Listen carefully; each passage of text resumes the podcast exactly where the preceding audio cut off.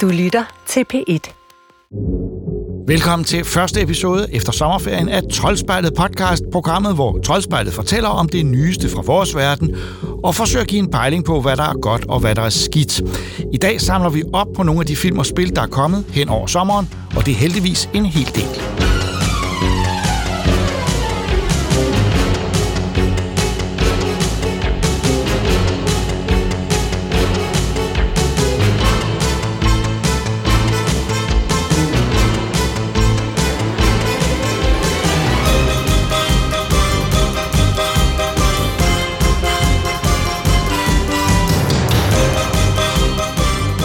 Er jo stadig krig mellem biograferne og filmselskaberne, men fronterne er ikke helt så skarpe. I hvert fald er det nu lykkedes de danske biografer at lave en aftale med Warner Brothers i første omgang, og det betyder, at Warners film nu begynder at blive vist på de store lærreder igen.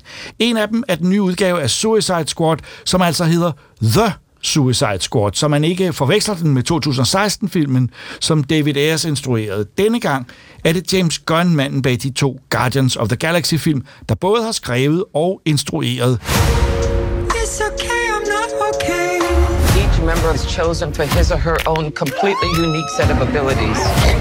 I need to feel the raindrops on my head, on my head. Hey guys, sorry I'm late. Had to go number two. Good to know. Is this thing a dog? A dog? What ki- kind of dog do you think it is, mate? I'm gonna go with Afghan Hound. Oh my god, is it a werewolf? Yo, they sent me next to a werewolf! Yo, let me out! Hey, he's not a werewolf, okay? He's a weasel. He's harmless. I mean, he's not harmless. He's killed 27 children, but, you know. Your mission is to destroy every trace of something known only as Project Starfish. Any questions? Starfish is a slang term for a butthole. Think there's any connection? No. The Suicide Squad, som Ida jeg har set. Ida, så du også den første? Nej, det gjorde jeg faktisk ikke, for ja. den fik så utrolig øh, ja. dårlig omtale, og jeg, Jeg synes, at traileren så meget irriterende ud, så jeg Det tænkte, den den venter jeg lidt med at se, og, og så kunne jeg ligesom fornemme på det hele, at med The Suicide Squad behøvede jeg ikke at have set den anden. Nej, altså fordi den, den, den, den, de to film hænger slet ikke sammen. Det er bare det samme figurgalleri, og det er jo en samling... Altså, det, det kan ikke undgå at blive kaotisk, og det var den første også. Den var det bare på den dårlige måde, kan man sige. Øh, fordi det er jo en samling... Øh, øh, det er jo ikke helte, det er jo øh, øh skurke øh, fra DC's galleri samlet sammen, og som så pludselig skal på sådan en mission, øh, de er sat på, fordi de er skurke, øh, fuldstændig bygget over den gamle Dirty Dozen-film med, med, med krigsfangerne, der skal, eller fangerne, der skal klare en, en umulig mission i krigen. Og det er lidt det, det går ud på. Så det er simpelthen en bund umage helte sammen, ja. øh, og øh, det kan man jo få alt ud af, og den første film var simpelthen bare noget råd. Hvorimod her, synes jeg... Øh, ja, hvad siger du? Jamen, jeg var godt underholdt, vil jeg sige. Altså, den er herligt blattet.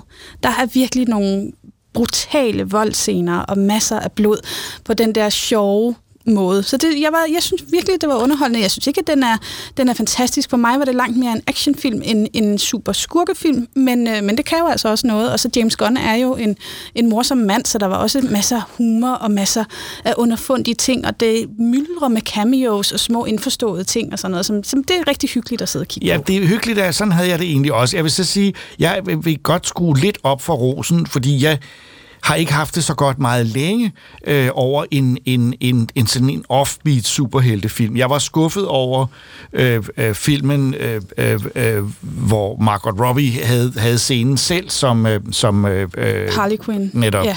Og jeg var også skuffet over den første Suicide Squad-film. Her var jeg bare fornøjet over det hele. Jeg synes, der var, det var en klart en fornemmelse af, at skuespillerne nød at lave det her, fordi James Gunn har skrevet det godt. Altså det, det er igen, hvor man vender tilbage til, at når det er skrevet godt, så er det altså, så, så betyder, det betyder virkelig meget, øh, fordi sådan nogle figurer kan ikke noget, hvis ikke man lægger nogle sjove ord i munden på dem. Og så er der altså nogle bifigurer, og nogle af dem, der går tabt undervejs, som er fantastiske. Der er også nogle enkelte CGI-figurer. Altså det er et galleri, man bare ikke kan lade være med at elske, selvom ingen af dem er elskelige på nogen måde. Altså, Og det passer ikke. Jeg Nå. synes, at Ratcatcher, som er en ung kvinde, som er øh, en af dem her, hun er faktisk ret sød, og jeg forstår aldrig helt, hvorfor at hun er i det her fængsel og bliver værvet, men, øh, men det kan være, der kommer en film med hende. Øh, I øvrigt spillet af Daniela Melchior, som, øh, som er portugiser, og som jeg var lige inde og tjekke hendes IMDb. Hun har lavet nogle portugisiske tv-serier, men ellers ikke andet, så det synes jeg faktisk var en rigtig flot debut. Hun, øh, hun kan kontrollere rotter. Ja, og det er jo fantastisk, bor- bortset fra, at, at lige præcis øh, en af hovedpersonerne, Idris Elba, som, som, øh, som øh, han, han, han hader rotter, og er virkelig bange for dem. Det forstår jeg godt. Øh, men altså, hun har en rotte siddende på skulderen, øh, som hedder Sebastian. ja, som er meget intelligent øh, og meget sød, øh, Ja. som vinker tit. Og den vil utrolig gerne være venner med netop Idris Elba. Jamen, det er jo sådan, det er tit. Ja. Altså, det er jo også sådan meget, hunde. De folk, der ikke er så vilde med hunde, det er altid dem, hundene vil hen til at snakke med. Ja. Øh, og sådan er det også med rotterne her. Og rotterne kommer til at spille en, en væsentlig rolle til sidst. Plottet er jo en, en meget, meget enkelt. Og det er jeg egentlig glad for. Ja, jamen altså, de skal jo bare... Ja, øh, det er en mission. det er en mission. Øh, der er et land... Øh, åh, det hed Corto Maltese. Det var meget Og det er hyggeligt. smukt. Corto Ja. Maltese, det er rigtigt. Og jeg, jeg, det er fantastisk at se Hugo Prats gamle figur løftet op til en, en, en, en ø, som altså er, er, er, rummer nogle forfærdelige eksperimenter, som kan ødelægge hele jorden, og, og en diktator, som en, en en familie, der er blevet afsat, og en ny diktator, og, øh, og det skal de bare fikse. Mm. Ja. Andet, andet er det ikke. Nej. Men det, det er sådan lidt en umulig mission, som man selvfølgelig sender de her folk ud på, fordi der er ingen, der vil være bekymret, hvis mm. man mister dem. Men altså, øh, James Gunn, som jo har skrevet og instrueret, som du fortæller, han, øh, han driller os, og han, ja. han, han misleder os hele tiden. Ja. Altså, så der er sådan masser af, af, af ting, man, nå okay, altså man tror netop, jeg håber ikke, det er for meget spoiler, men det åbner med en karakter, som man tænker, okay, det er en af vores hovedpersoner her, det er en, som James Gunn ofte har med i sin film. Øh, men han bliver til, temmelig hurtigt sådan ligesom skaffet af vejen. Så, Ja, altså det, det, det kunne være en spoiler, det der, men det, det tror jeg ikke. Det Ja, er. ja, jo. Men det korte og lange er, at der, der er mange uventede ting i den her film. Øh, øh, den, den, den skifter lidt også, hvad skal man sige, nærmest genre på et tidspunkt, og bliver i højere grad øh, øh, en superheltefilm, bliver den nærmest en kaiju-film, kan man godt sige det? Ja. Øh, øh, øh, der, der, det, det er virkelig, virkelig sjovt, og der er Altså, en ting er, at der er store, voldsomme hilsner til Corto Maltese, men øh, jeg opdagede også nogle, nogle meget, meget, meget små referencer, som jeg blev meget begejstret for. På et tidspunkt er der en figur i en af bilerne, øh, som, som hænger i sådan en snor, øh, sådan en, en, en figur, man har hængende. Ja, ja. og den var på i to sekunder, og jeg sagde straks, det er jo Mafalda. Som er... Ja, netop. Hvem ved det? Men ja, for mig betød det noget. Det var en tegneseriefigur, argentinsk tegneseriefigur fra 70'erne. En pige, der hed Mafalda, en lille højt råbende pige, som gik i Berlingske Tiden i 70'erne, som jeg læste som barn, og som jeg ikke troede, at nogen kendte, men som James Gunn åbenbart har et eller andet forhold til. Tegneren Quino, som, som øh, var, altså var argentiner, han døde sidste år, øh, og måske var det en hyldest til ham. Øh, jeg har slået op flere steder. Det er meningen, det skal være Mafalda, der er der. Og jeg tror måske, at jeg tror ikke, jeg ved, jeg, måske er der nogle af jeres lyttere derude, der også har læst Mafalda, øh, øh, men, øh, Men jeg kan i hvert fald byde ind med en anden lille Ja, cameo, øh, fordi er Lloyd Kaufman, som Ja, er instruktøren ja. af The Toxic Avenger, Ja. han er med, og de viser et lille klip af Toxic Avenger Præcis. på en skærm. Ja, hvor Øh, man, det så jeg nemlig ikke, fordi jeg så det først på slutteksterne, at der stod, øh, øh, at de havde lånt noget. Jeg så Kaufman, men ikke filmen. Hvor Nej. ser man den henne? Det er øh, i fængslet, mener jeg, det kører på okay. en eller anden skærm ah, selvfølgelig. bagved. Ja, for Toxic Avenger er jo en, en, en, en, en superhelteskurk fra Troma, Lloyd Kaufmans absurde firma i New York, som laver mærkelige film. Og den, øh, det, er en, det er en fantastisk hilsen der. Og, og jeg vil sige, Troma og Suicide Squad, der er klart ligheder. Ja, men Lloyd Kaufman har faktisk været med i en anden af James Gunns film, nemlig den, der hedder Slither. Er han også med Ja, der? har han åbenbart også en cameo. Så Ja. altså, det er noget, der går langt tilbage. Øh, og det kan man også se med de skuespillere, der er med og blandt andet har cameos. Øh, Nathan Fillion, som jeg er meget glad for, som havde hovedrollen i Firefly, han er også med. Men, han er svær at se, fordi han har visir på.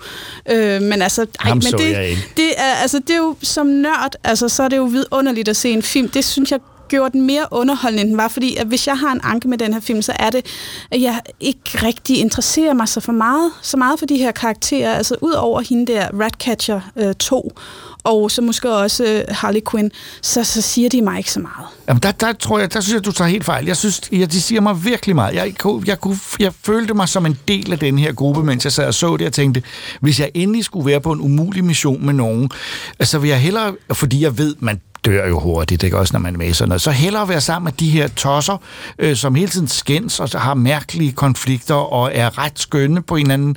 Altså, de er bare hyggelige og charmerende. Der er noget Guardians of the Galaxy over det. Man kan mærke den samme humor, øh, men, men de her er jo bare... Denne her er jo, har jo ikke Marvel Cinematic Universe sådan forsigtighed med hensyn til det voldelige. Her, altså, de bliver skåret over og mast. Jamen, Og, det er vidunderligt. øh, der, der er også en figur, der, der får armene helt... Der er flere, der bliver hævet fra hinanden, altså midt over.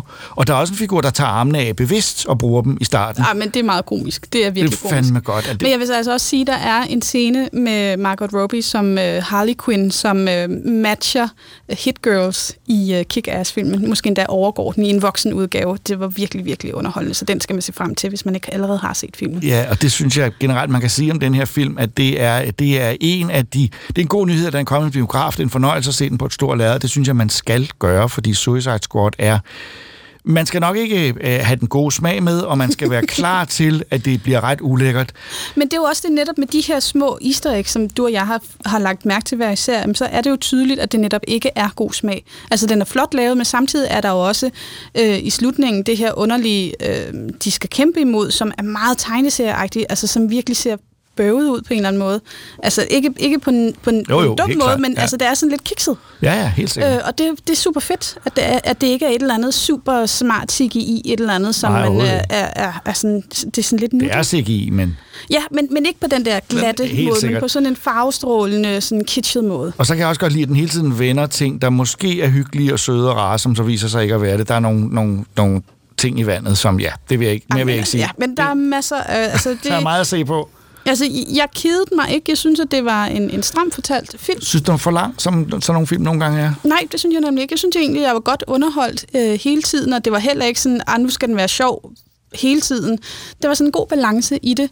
Men igen, jeg var ikke helt op at ringe over det, øhm, og jeg er måske også lidt forvirret over, at den var så øh, Guardian of the Galaxy i det, fordi mm. at det er jo øh, Men det er jo, de universer er jo, altså Marvel DC har jo ligesom nogle universer, der spejler sig i hinanden, øh, øh, og som selvom det skal påstås at være to forskellige forlag, så er det jo også ofte de samme forfattere, der skifter over fra det ene til det andet, og sådan har det også været med Suicide Squad og Guardians of the Galaxy på tegneseriefronten, mm. og det synes jeg også, man kan mærke her, men jeg synes det er lige meget, Ja. jeg nød det. Altså, Taika Waititi har jo også en lille rolle i filmen, hvilket rigtigt. jeg også synes var morsomt, fordi det er jo ham, der instruerede Thor Ragnarok. Ja. Altså, så der er sådan lidt, det er virkelig nogle grænser, der er begyndt at blive lidt opblødt, og det, måske det er i virkeligheden meget godt. Øhm, Det synes jeg. Og, og, og man kan sige, jeg synes, DC her gør noget, som jeg for, for en gang skyld er der en DC-film, jeg kan anbefale øh, helhjertet. Og det i sig selv er jo lidt af en nyhed. ja, det må man sige. Jamen, det, jeg kan også. Ja. Vi er, vi Vi er enige. Det er i hvert fald en er anbefaling. helt så lykkelig, Nej, som nej, jeg jeg var. er, ikke, jeg er ikke sådan helt, men altså, Jamen. jeg var virkelig godt underholdt, og som sagt, altså, den er super splattet, og det er på en fed måde, og det kan jeg virkelig godt lide. Nå, ja, det var ikke så godt. Jamen, jeg tror, ja, Ja, jeg, jeg, jeg tager du kan godt lide, når tingene bliver, at folk bliver hakket i stykker og den slags ting. Og det gør de virkelig meget her. Ja. Det Men jeg forestiller mig lidt, at vi, jeg vil godt se en udgave, hvor alt det der er klippet ud. Den varer vel omkring 10 minutter eller sådan noget. lignende. All right. Let's get it. This is suicide. Well, that's kind of our thing. I'm a superhero!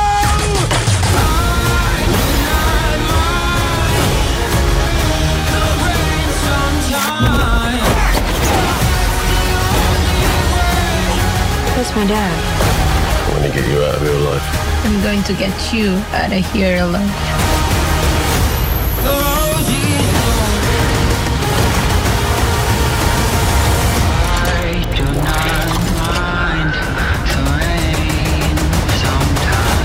Ratatouille, what do you got? Bird. Now, now it. Stay off the comp.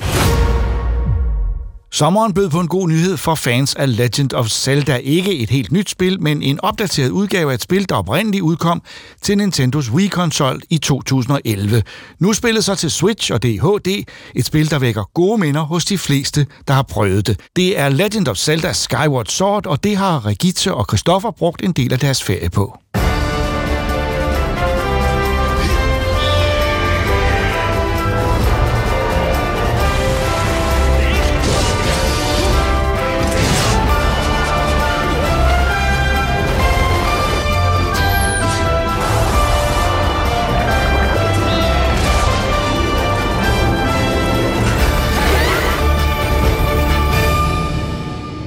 Skyward Sword 2011. Jeg ved ikke med dig, Rigitte, men jeg har nogle helt vildt lune, varme minder omkring den her tid for 10 år siden, hvor det her spil udkom, og har faktisk lidt savnet at vende tilbage til det mange gange. Ja, øh, jeg anmeldte det faktisk for Troldspejlet i 2011, da det Ah. kom. Øh, og jeg, da jeg genså min anmeldelse, så var den mere positiv, end jeg huskede. Altså, jeg, det har aldrig været mit yndlingsspil af Zelda-spillene, men jeg virkede meget begejstret dengang. Øh, nu var det eneste, jeg kan huske stort set, hvor meget jeg var irriteret på styringen. Mm. Mm. Altså den der Wiimote-styring. Den savnede jeg ikke, så jeg havde glædet mig til at prøve det i en ny version, hvor jeg ikke behøvede at skulle fække med armene. Ja, fordi det var jo den helt store kæphest dengang. Det var jo, at nu skulle du styre Links bevægelser. Altså, når for eksempel den arm, han holder sværet, skulle du så styre med sådan en Wii-controller dengang, hvor, altså fordi spillet oprindeligt kom jo til Wii, så skulle man styre det ved at vifte med armen og stikke armen op i vejret, når man skulle øh, lade sit svær op og sådan noget. Og, altså, det var fuldstændig ret. Jeg, jeg var meget glad på det tidspunkt, da det kom, men man blev også bare lidt træt i armen til sidst. Ja, det man. Og svinge rundt i stuen med den der... Og man havde jo ikke noget alternativ heller. Man Nej. kunne ikke rigtig sådan styre det ordentligt, hvis ikke at man viftede med armen. Nej, det var man nødt til at gøre.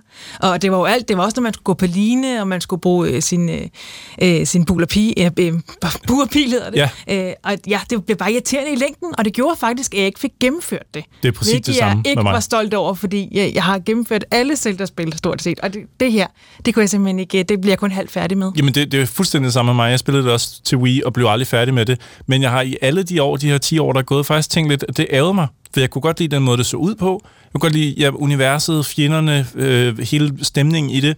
Men der var et eller andet ved den styring, som bare dræbte mig Ja, dengang. præcis. så jeg blev faktisk ret glad, da de annoncerede, at øh, på 35 års jubilæet, der ville man få øh, en ny udgave af, øh, af Skyward Sword, men, hvor man faktisk styrer det jo nu med, med sticks, eller man skal sige, altså med en controller. Hvordan fungerer det? Kan du ikke prøve lige at ridse op, hvordan er det, man gør nu? For nu skal du ikke nødvendigvis vifte med armen for at svinge med sværet. jeg har kun spillet det. Jeg har ikke prøvet at sætte det i dokken og spille det med de der Joy-Cons. Jeg Mm. spiller det kun håndholdt. Og der er det helt normal knapstyring, altså som, Mm. mm. som man spiller alle mulige andre spil. Men alligevel også lidt weird, ikke? Fordi det, det der slår mig, det er jo, nu, altså, nu prøver jeg at forklare det her med, at man, man skal svinge med sin arm for at vifte med sværet oprindeligt, men nu har de ændret det til, at det er den højre joystick, som man så flikker til højre og venstre, hvis ja. Ja. han nu skal svinge armen til ja, højre og venstre. Og det, er, og det er vigtigt i det her spil, at man styrer sit sværd præcist, fordi mange fjender kan kun rammes fra venstre, for eksempel. Ja. Så du skal være meget præcis med, hvordan du så styrer sværdet. Ja, eller skråt. Eller skråt, eller, øh, han, ja, man skal virkelig være meget præcis med den der stik. Mhm. Mm. Og det er jo som regel også den, man bruger til at styre kameraet rundt med omkring figuren. Så når du løber fremad, så plejer plejer man at bruge den højre stik til ligesom at bevæge kameraet rundt for at tjekke sine omgivelser. Og i det her tilfælde, der skal du holde L nede for at kunne flytte kameraet. Det begynder at blive lidt teknisk, men det er altså noget, man lige skal vende sig til, at du ikke bare kan bevæge kameraet rundt omkring dig frit. Der begynder han at svinge med armen og angribe og sådan noget, når man, når man prøver Ja, at flytte kameraet. Jeg synes, det virker. Altså, jeg har ikke tænkt over, at det var besværligt. Det har jeg ikke. Nej. Jamen, jeg, jeg synes, det virker, men jeg skulle lige slutte. Jeg skulle lige sådan ind i, ah, okay. Altså, men det er jo et spørgsmål, om man vender sig til det, mm. selvfølgelig. Men hvad så, nu har du så spillet det rigtig meget. Du har endda spillet det meget mere, end jeg har, det her nye spil. Hvad er sådan dit overordnede øh, indtryk af det nu? Jamen, jeg er virkelig glad og begejstret for det. Jeg synes, det minder ret meget om Wind Waker, som et af mine favoritspil. Mhm. Øh, der sejler man rundt. Her der flyver man på en stor rød fugl. Ja. Øh, det er ikke et særligt åbent spil, eller det er ikke sådan sandbox-agtigt. Det har en meget øh, historie, der, du kan kun komme et sted hen nærmest hver gang. Du kan godt flyve rundt og undersøge den her himmel. Det er jo lidt specielt. Man bor op på sådan en stor flyvende Ja. øh, sten. Skyloft. Skyloft hedder den ø, man bor på. Og så er der en masse flyvende andre små øer. Men de er enormt kedelige. Altså, du kan godt flyve rundt og undersøge dem, men der sker stort set ingenting på de små øer. Mm. Øh, og så sker der jo det. Man, bor, man er på sådan en ridderakademi. Øh, det er faktisk noget af det første, der sker i Zelda-historien. Faktisk det første, tror jeg. Ja, hvis man forestiller sig en hel timeline af så, er det, så er det det første, det her. Ja. Hvor du så øh, er venner med Zelda, som er rektorens datter.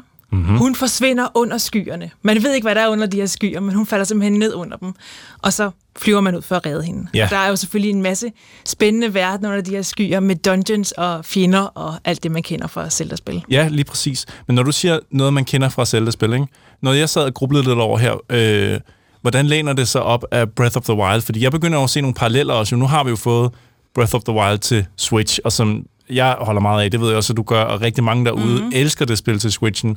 Når man så tager det her spil, hvor man lige hopper et hak tilbage og smider det i, lagde du så også mærke til, at der er mange tingene, der går igen, altså som, Ja. som, som Breath of the Wild faktisk lidt øh, har, har øh, altså de har bygget videre på Skyward Sword, der er nu ude, ude i HD, ikke? Ja, præcis. Det er faktisk sjovt, du siger det, for jeg tænkte godt, i, i um, Skyward Sword, der skal man for eksempel indsamle insekter og ting fra monstre, og det kan du så bruge til at opgradere Mhm. mm-hmm. både din, dit udstyr af våben, og, men også dine potions. Og det er jo sådan lidt det samme. Øh, det skulle man jo ikke før et Zelda-spil i Breath of the Wild, der hvor man øh, skulle skyde dyr for at få noget at spise, og man skal indsamle ting til potions, så du kan klare kulden og sådan noget. Ja, Øh, og så er der det der sejl, man skal holde over hovedet, så man kan ja. svæve, og der er den der stamina, når man kravler og svinger med sværet, og sådan, altså han, er, han bliver forpustet og Ja. sådan noget. Altså der er, der er ret mange elementer, synes jeg, som går igen øh, i Breath of the Wild, så hvis man godt kan lide mange af de, den, altså de elementer, så er der altså også noget sjovt at gå tilbage i, i det her spil mm. og så se.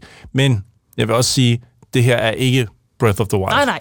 Det er det ikke. Det er mere et, det er mere et hyggeligt spil. Det er mere ligesom Wind Waker. Eller, altså det, det, og den har den der lidt skøre stemning, som jeg er ret vild med i Zelda også. Mhm. Mm-hmm. De her sjove bifigurer, som man kan hjælpe med. Der er sådan, der er sådan en sidequest, hvor man skal skaffe nogle øh, taknemmelighedskrystaller for at gøre en dæmon til menneske. Og der er sådan en masse små opgaver, man kan lave. Det er meget hyggeligt. Og der, der er de der skøre, skøre designede figurer. Det er Ja. jeg ret vild med. Men jeg synes også, altså, det er lidt sjovt at tænke på, at vi har Breath of, the Wild nu, som, som mange har spillet for nylig, altså relativt for nylig, ikke? men det her spil, Skyward Sword, er jo faktisk teknisk set det seneste hjemmekonsolspil, altså full-fledged Zelda-spil, der har været før Breath of the Wild. Mhm. Så det er jo egentlig lidt spøjst, at vi får det igen allerede nu, men det er jo bare fordi, der er gået så meget tid. Ja, så det, eller også så tror jeg, jeg tror simpelthen, der var måske mange, der havde det ligesom os, der var så irriteret på den der styring, Ja. som man har ønsket, fordi spillet er virkelig godt, altså historien er god, øh, det er nogle super fede dungeons, der er kun ligesom tre verdener, og det, det virker ikke af meget, men man genbesøger dem så, hvor der så er sket noget, så er skoven blevet oversvømmet, eller, altså der, der, det ændrer sig, fordi du får en ny evne, Mhm. mm-hmm. så nu så man kommer til at se en anden del af den her verden, man ikke har opdaget før. Og det fungerer vildt godt. Øh, det varierer enormt meget, hvad man skal i de her dungeons. Der er sådan en, hvor man skal takle sådan tidsforskydning, så du både er i fortiden og i nutiden, øhm, samtidig ved at, ved at try, øh, slå på nogle krystaller. Det fungerer bare, det fungerer vildt godt.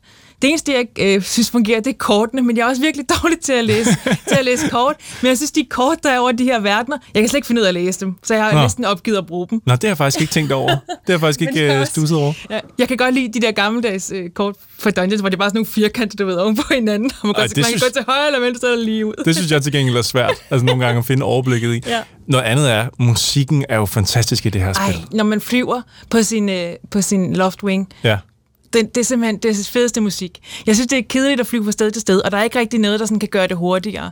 Men jeg nyder det alligevel, og skruer godt op for musikken, når jeg flyver, fordi Ja. ja. den, der, den er så fed, den musik. Det er noget med, at det her spil er det første spil, som bruger et, øh, et live orkester til at, øh, at, at skabe musikken i spillet, Ja. mindes jeg. Så, så, så det, man hører i det her spil, er altså øh, spillet på rigtige instrumenter, så at sige. Ja. Og det, er, det kan man jo tage lidt for givet i dag, men det, er- det er altså et ret stort skift, og det er, altså, det er noget lækker, lækker musik, de har fået med i det her spil.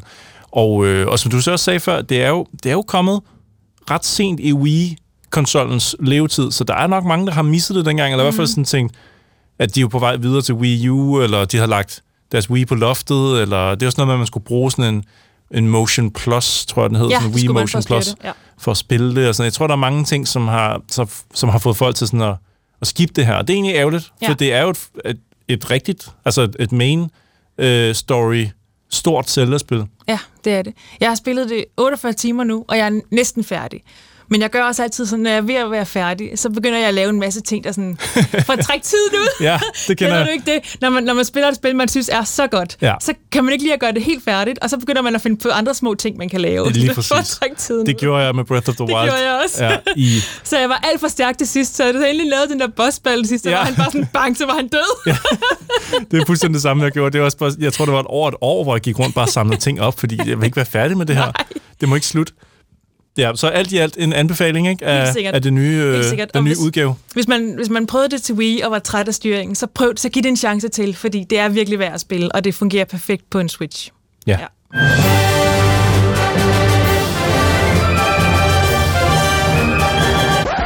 Vi laver lige en, øh, en kort tilføjelse her til øh, Skyward Sword anmeldelsen, og Regita, take it away. Udover kortene, øh, som jeg ikke kan finde ud af at læse, men det er nok bare mig, så er der også den her fej, som jeg var noget af det, jeg havde mest, da jeg spillede Skyward Sword sidst. Fordi hun hele tiden dukkede op og, og, og spiritsplainede med de der øh, fuldstændig åndssvage ting med, du har ikke flere så mange hjerter tilbage, skynd dig få nogen. Ja tak, det, kan- det kan jeg godt se. Ja, du behøver ikke sige det hele tiden, det var meget åbenlyst, det hun sagde. Jeg har ikke været særlig irriteret på hende den her gang. Nej. Og jeg ved ikke, om det er fordi, de simpelthen har skruet ned for det, hun siger. Altså om de simpelthen har sagt, okay, du skal ikke på så meget, fordi du er ret irriterende. Jeg, jeg, ikke, jeg har ikke dobbelttjekket det, men jeg mener, at øh, fordi i det her spil, som vi lige har spillet, der skal man trykke på en knap nogle gange for at få Ja, få hende frem. frem. Jeg Ja. tror måske, de har lagt noget af hendes det irriterende ja. ved hende. Så man kan tilvælge hende ved at trykke på knappen. Det tror jeg Ja. også. Fordi jeg husker bare sidst, for 10 år siden, så var hun hele tiden kom og ville mm. sige noget. Og man var sådan et luk Men arret. jeg vil sige, jeg synes du faktisk stadigvæk, at i, i starten af spillet, det er lidt tungt at få startet op. Ja. De første, jeg tror ikke jeg overdriver, hvis jeg siger to timer af mit, min spilletid, der er det gået med øh, hovedsageligt dialog. Ja, altså før rigtigt. man ligesom kommer er ned rigtigt. og i gang og får tøjet på og sværet ja. Op i luften og skjold på og sådan noget, der går Det er rigtigt. rigtig lang tid. Der er en langsom start på et par timer, men så Ja. har man altså også 40 sjove timer bagefter. Det er rigtigt, men ja. Det er bare, hvis nu for eksempel man smider alle pengene efter det nu, og så tænker, godt, yes, jeg har lavet popcorn, så skal vi i gang. Husk lige de første to timer. Ja. der kan det godt være en anelse dialogtungt og ikke super meget action. Det er helt men, rigtigt. men så kommer det bagefter. Det skal der komme, vi lover det. Ja.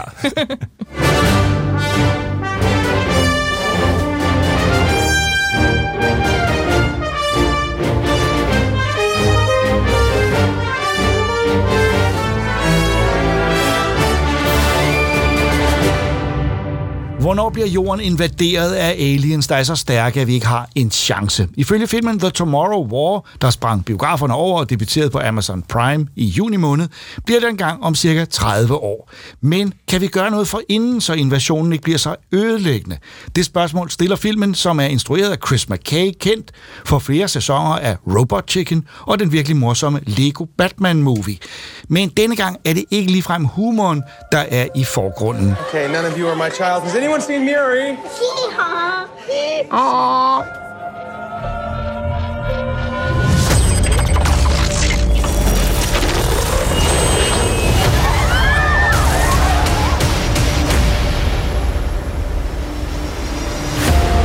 We are fighting a war 30 years in the future. Is it a joke? Our enemy is not human. We need you to fight. You got drafted. I will be back. Why is this happening? What about the teachers' deferment and the veterans' deferment? If I don't go, they're going to draft you in my place. But if something does happen to me, you and Miri will be taken care of. If something happens to you, Dan, 70% of draftees do not return. Sometimes a man does what's best for his family, not himself. Move your shirt, please. Wait, what's this for? It's just a test. Oh, a seatbelt. Was it a driving test? No? You don't have jokes in the future? Troels og Ida og jeg har set Tomorrow War. Jeg har til og med set den to gange. Ja. Øhm, og øh, vi øh, har, er fuldstændig enige om, at det er årets film, eller hvad?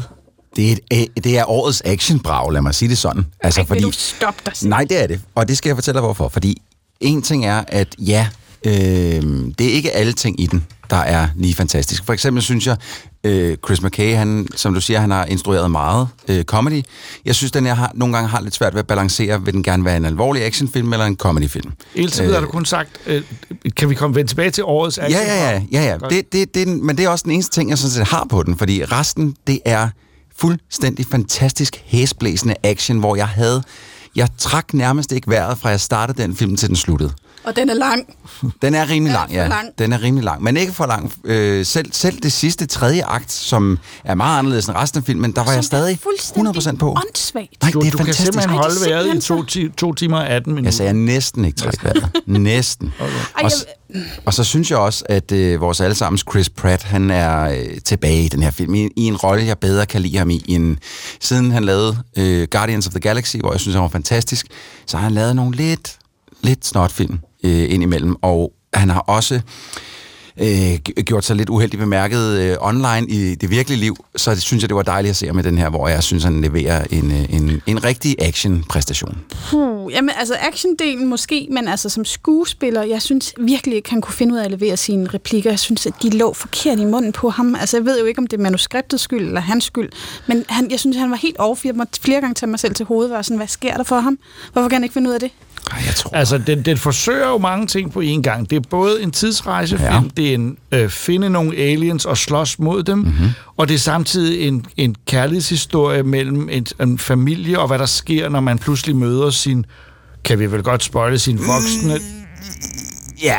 Jo, fordi den siger det Fordi sådan set og man har regnet den ud lang tid i forvejen. Ja, men den, og den siger det, men det synes jeg også er godt ved den. Den siger det selv med det samme. Den, den ligger ikke og, og, og har det sådan lidt, nu gemmer vi det her lille øh, Ej, den prøver twist. lidt at være lidt sjov. Nå, har du sidder det samme til efternavn som mig? Ja, ja, men de afslører det med det samme, at det, det er da ikke jo. sjovt. Det, er ikke... Det synes jeg, det var da...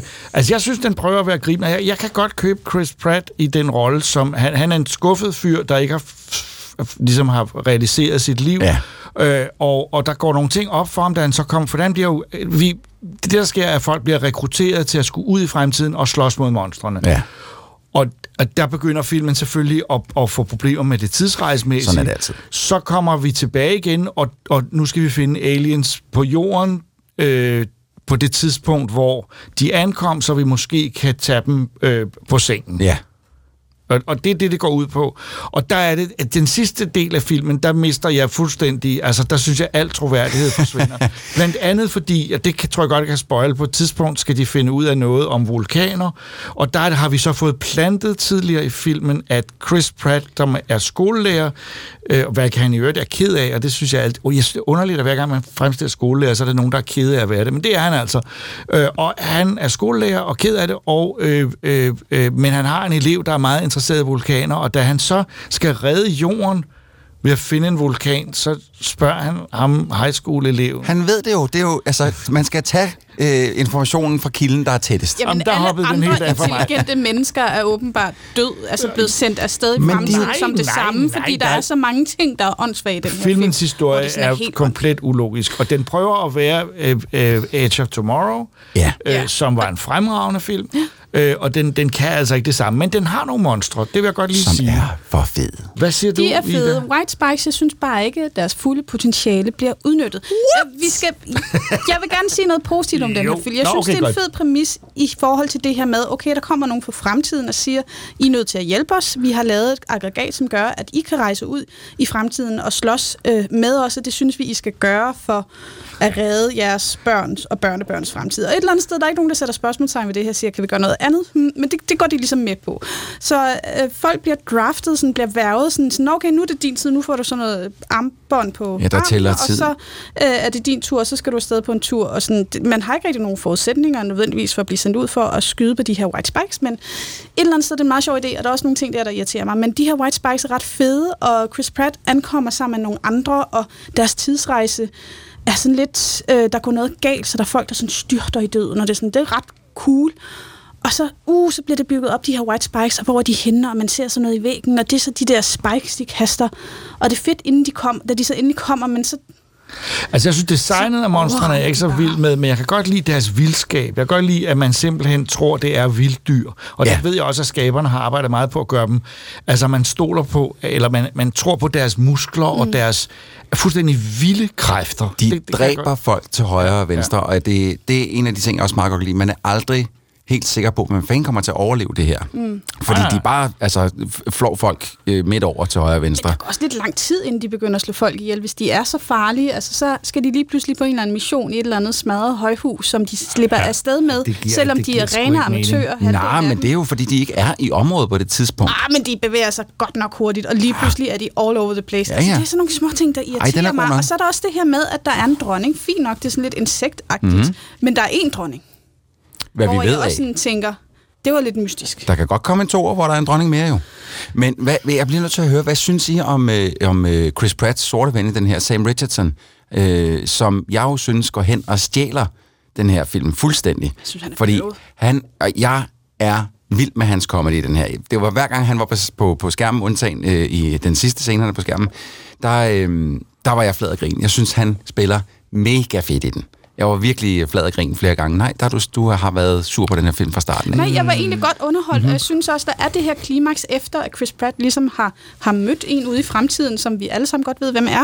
Uh, no surprise der. uh, hvor at hun ligesom siger til ham, du skal blive her, det er meget vigtigt, du ikke dør, vi skal ned og ordne det her, og han ligesom swooper ind og, og redder dagen, og det er sådan super intens action der, hvor Ja. ja. man ligesom sidder ude på kanten og sidder bare sådan, uh, det er godt, og, sådan noget, og så falder den bladaste til jorden. Der er også, undskyld mig, der er hele den her præmis med, at han vil redde dem her ude i fremtiden, fordi at han er et godt menneske, men det er sådan, jamen det er jo ude i fremtiden, du skal jo tilbage for, at det ikke går hen og sker.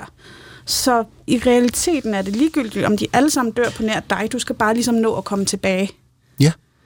Altså, der skete jo det, at Paramount øh, og Skydance, der producerede filmen, valgte på grund af corona og så mange andre ting, at sælge den til Prime. Og jeg kan godt mistænke, at de har set på den og tænkt, den kommer sgu nok ikke til at gå i biograferne, men jeg kan køre på dig, Troels. Du vil jo gerne du vil have set den fem gange i en Jeg ville rigtig gerne have set den i biograf, fordi ja. at, at øh, som du rent nok siger, så skulle den have gået i biograferne, og jeg synes også, man kan øh, se det på budgettet til den her Ja, film, ja, ja, og på, det er der på tvivl om. alle pengene er kommet op på skærmen. Jeg synes, den er så flot. 200 millioner dollars, siger man. Fuldstændig vanvittigt Ja. beløb jo, at så Amazon køber den og siger, nej, jamen, det er dråbe i havet for os, så Ja. den køber vi og viser. Ja. Øh, jeg vil virkelig gerne have set den i biografen, så tror jeg, jeg havde været fuldstændig, øh, altså, så, så var jeg kommet ud af biografen med begge arme løftet over hovedet og sagt, at jeg skal se den igen, og det skal være nu. Jeg vil også godt gøre opmærksom på, at jeg synes, J.K. Simmons laver en Ja. parodi på sin egen øh, rolle i den her film. Han spiller Chris Pratts far, Ja. og de er selvfølgelig u, øh, de har været uvenner i mange år, og nu, nu øh, og, og, ej, helt Han er også Ej, men jeg sad også og ventede på, hvornår kommer J.K. Men- Simmons igen, fordi at han er med fem minutter til at begynde med. Det er fuldstændig ligegyldigt for med hele senere. historien. Og så er det sådan, hvornår kommer han? Åh oh, nej, film, jeg troede filmen er slut nu. Det er den ikke, fordi at J.K. Simmons har ikke været med endnu. Der må være... replik. Der er en sjov replik. J.K. Simmons møder sin søn anden gang i filmen, og øh, øh, øh, nu kræver sønnen, eller sønnen bønfalder ham at gøre, om at gøre noget fuldstændig uhyrligt. Ja. Sindssygt farligt. Og så siger han replikken, ja, man siger jo gerne, at børn først kommer hjem til en, når de har brug for en. Altså dem, der flytter hjemmefra. Mhm. Mm-hmm. Og det synes jeg var en... Det Ja, var, en, det- det er var en udmærket replik. Ja, jeg troede, det var en anden replik, du ville nævne. Nå, Som, nå, som var sjov. den, er, den er sjov i konteksten, fordi at Chris Pratt har jo en lille pige, som han forlader, øh, da han skal ud og kæmpe første gang, og så siger han til hende, I will be back. Og det synes han jo var lidt svært at skulle vise den her trailer, hvor den replik er med til sin svigerfar, som er Arnold Schwarzenegger. Ja, det er også sjovt. Ah. Ja, han er jo blevet gift med Schwarzenegger-datteren jo. Okay, nu er vi pludselig ude i noget helt andet, som ikke har noget med filmen at gøre. Må jeg så påpege noget andet? At Ja. måske er der, har filmen en, en pointe, som den slet ikke gør opmærksom på selv. Ja. Øh, Hvis man nu forestillede sig, at vi nu i forbindelse med klimakrisen mm-hmm. tænkte, vores verden er truet, og vi har brug for hjælp, men det ville egentlig være fedest, hvis det var for 30 år siden, det var Ja. begyndt. Vil vi så gøre det samme? Øh, sende nogen, altså hvis vi nu tænkte os virkelig om, opfinde en maskine, så vi kunne rejse tilbage i tiden, og sige til folk der, at nu skal de begynde, og hvad de nu skal bygge vindmøller og elbiler ja. og alt muligt for 1980 i stedet for. Det er det, jeg tror er filmens budskab, men det siger den ikke nogen steder. Det er jeg er nødt til at sidde her i podcasten og forklare. Men det er jo heller ikke det, den gør. Den siger jo ikke, nu skal I Nej. forberede jer på, Nej, at der nej. sker det her ude i fremtiden. Og det troede jeg egentlig fordi, ville at være den det tager dem med ind i deres tid. Men det ender jo... At, undskyld, det, det, Ja, men det kan vi... Jo, det ja, ja. svært Ej, at men ikke det- at spoil den her film, Ja. men den har også været et godt stykke tid. Så Ja. folk, Åh, men jeg, jeg synes ikke, man skal spoil den alligevel. Nej, nej, skal man, skal man, men skal man købe et Amazon-abonnement for at få den? Jeg synes, at det er da første gang, hvor jeg øh, nogensinde har købt et abonnement hos Amazon, kun for at se en film. Og jeg beholdt den, for så jeg vidste, at jeg kunne se den igen.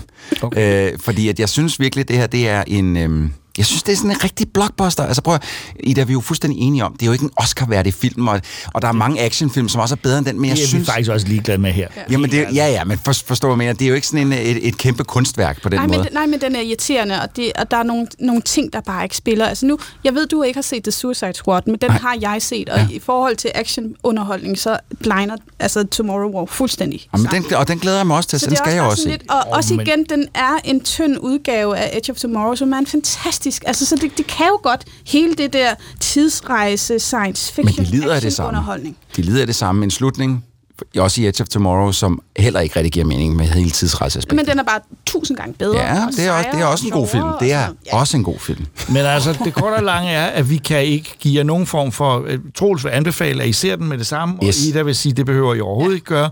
Og jeg kan simpelthen ikke rigtig beslutte mig.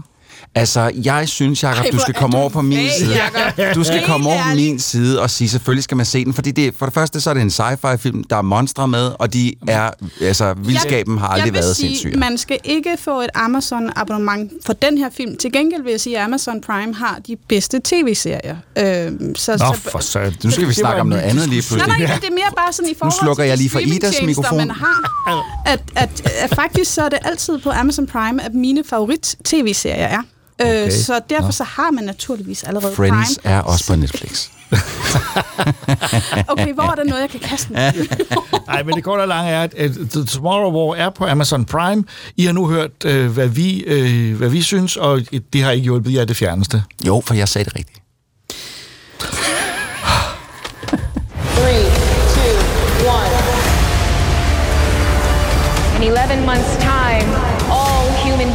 The future will be wiped from the face of the earth. Unless you help us. I was trying to save my daughter. If I gotta save the world to save her, then I'm gonna do it. This is the end. The human species will disappear from the face of the earth. We are literally living on borrowed time. There's still a chance that we can stop this war from ever happening. So we gotta fight.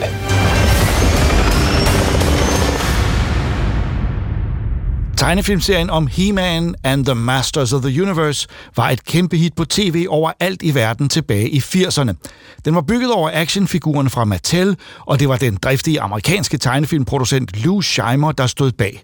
Scheimer døde i 2013, men serien lever videre i manges hukommelse, og nu også i en ny serie på Netflix. Normalt ville man nok opgradere animationen i forhold til den meget billige stil, som Scheimer og hans firma Filmation dyrkede tilbage i 80'erne, men den nye serie er faktisk lavet, så den ligner den gamle. Kevin Smith har skabt serien, og det plejer jo at borge for kvalitet. Magic gave birth to Eternia, the first planet in all of creation. But now their magic is gone. And without magic, Eternia will rot and die. And as goes Eternia, so goes the entire universe. I built a life of truth. Away from magic. And now you want me to save magic?